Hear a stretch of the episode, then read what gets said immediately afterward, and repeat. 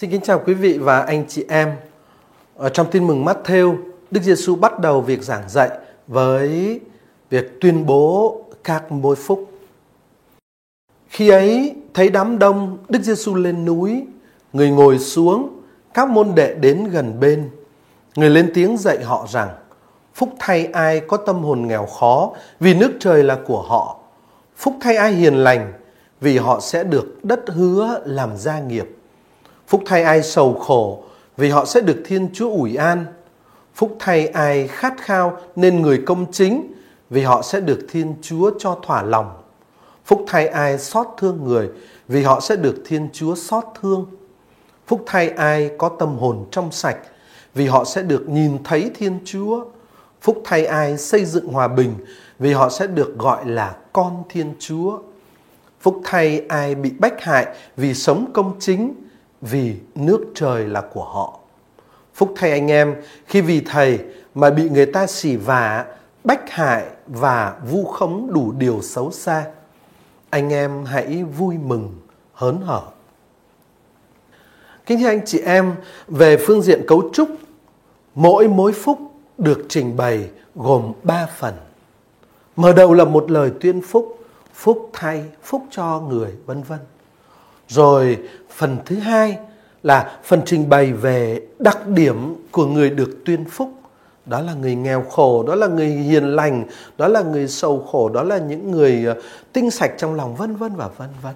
Và kết thúc các mối phúc là lời tuyên bố về ân huệ viên mãn đã hoặc sẽ được Thiên Chúa ban cho người đó được Thiên Chúa ủy an, được Thiên Chúa cho thỏa lòng, được nhìn thấy Thiên Chúa, vân vân.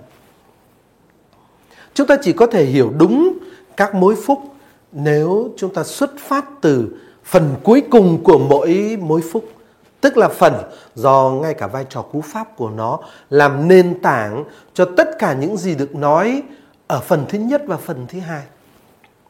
À, phần cuối cùng của các mối phúc được Thiên Chúa ủy an, được Thiên Chúa cho thỏa lòng, được nhìn thấy Thiên Chúa vân vân và vân vân. Phần cuối cùng này hướng cái nhìn của chúng ta về sự viên mãn của những hành động cứu độ mà chính Thiên Chúa sẽ thực hiện. Hướng cái nhìn của chúng ta về tương lai và sự hoàn thành mà bản thân con người chúng ta tự mình sẽ không thể mơ tưởng và không dám chờ đợi. ba cái trong ba cái phần của cấu trúc của mỗi mối phúc đó, cái phần quan trọng nhất chính là cái phần thứ ba. Liên quan đến tình cảnh thì chúng ta thấy ở trong các mối phúc, phần thứ nhất, phần tuyên phúc sẽ nhấn mạnh đến tình trạng hoàn toàn phúc lạc của người được tuyên phúc phúc thay phúc thay phúc thay còn phần thứ hai thì nói về những tình cảnh hoặc những cách hành xử của người đó như là nghèo khổ, như là hiền lành, như là đói khát sự công chính vân vân. Và phần thứ ba mô tả những cái trạng huống khác nhau mà hành động của Thiên Chúa sẽ đưa người đó đến và được Thiên Chúa ủy an, được Thiên Chúa cho thỏa lòng, được nhìn thấy Thiên Chúa vân vân và vân vân. Như vậy tức là ở trong ba phần của mỗi mối phúc ta thấy ba tình cảnh khác nhau được mô tả. Liên quan đến yếu tố thời gian thì có thể ghi nhận rằng ở trong hai phần đầu của mỗi mối phúc á, chúng ta không thấy có yếu tố thời gian đặc biệt nào được đề cập.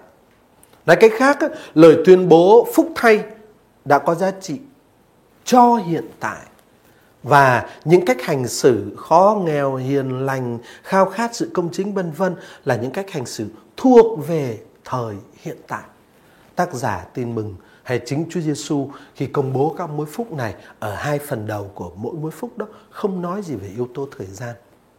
Còn phần thứ ba thì rõ ràng nói về thời tương lai, tức là không chỉ quy chiếu về thời hiện tại mà còn quy chiếu về thời tương lai cánh chung. Ở đó người ta được Thiên Chúa ủi an, ở đó người ta được Thiên Chúa cho thỏa lòng, được ở đó người ta được nhìn thấy Thiên Chúa. Như vậy là xét về phương diện thời gian thì ba phần trong cấu trúc của mỗi mối phúc đều khác nhau. Xét về phương diện mối liên hệ logic giữa các phần trong mỗi lời tuyên phúc thì chúng ta có thể nói thế này. Phần thứ nhất nói về kết quả, nói về niềm hạnh phúc. Phần thứ hai nói về điều kiện để đạt được kết quả đó. Điều kiện là khó nghèo, là hiền lành, là khao khát sự công chính, là uh, tinh sạch trong lòng vân vân. Và phần thứ ba của mỗi mối phúc nói về nguyên nhân của niềm hạnh phúc đích thực. Nguyên nhân của niềm hạnh phúc đích thực không ở thuộc về chúng ta mà là do Thiên Chúa. Thiên Chúa sẽ an ủi, Thiên Chúa sẽ cho thỏa lòng, Thiên Chúa sẽ cho được làm con của người vân vân và vân vân. Như vậy, nguyên nhân của niềm hạnh phúc hoàn hảo và viên mãn không phải là những thái độ hay những tình cảnh hay những hành cách hành xử của con người được nói ở phần thứ hai của mỗi mối phúc. Nguyên nhân của niềm hạnh phúc hoàn hảo và viên mãn là tương lai được thực hiện do hành động cánh chung của Thiên Chúa được nói ở phần thứ ba của mỗi mối phúc. Hạnh phúc đích thực, hạnh phúc viên mãn được công bố trong các mối phúc này là hạnh phúc đặt nền trên hành động cánh chung của chính Thiên Chúa. À, tuy nhiên, chỉ những ai thực hiện nơi chính cuộc đời của mình, những điều kiện được nói ở phần thứ hai của mỗi lời tuyên phúc thì người đó mới có thể được hưởng những thành quả tuyệt vời của hành động cánh chung đó của Thiên Chúa và người đó mới đạt được điều mà phần thứ nhất của các mối phúc nói, người đó đạt được hạnh phúc. Cái phần thứ ba này, cái phần thứ ba của mỗi mỗi phúc đều, đều được bắt đầu bằng uh, một cái chữ mà chúng ta dịch là bởi vì ở trong bản Hy Lạp là hoti. Hoti là cái hạn từ được ờ, dùng để trình bày nguyên nhân. Nói cách khác, phần thứ ba bắt đầu bằng chữ hoti, chữ bởi vì là phần trình bày nguyên nhân của phần thứ nhất phúc thay. Chúng ta được công bố là có phúc bởi vì Thiên Chúa an ủi chúng ta, bởi vì Thiên Chúa yêu thương chúng ta, bởi vì Thiên Chúa cho chúng ta được no thỏa, cho chúng ta được làm con của người. Cho nên phần thứ ba có vai trò chỉ ra nguyên do của niềm hạnh phúc được công bố ở phần thứ nhất như chúng ta vừa nói trên kia.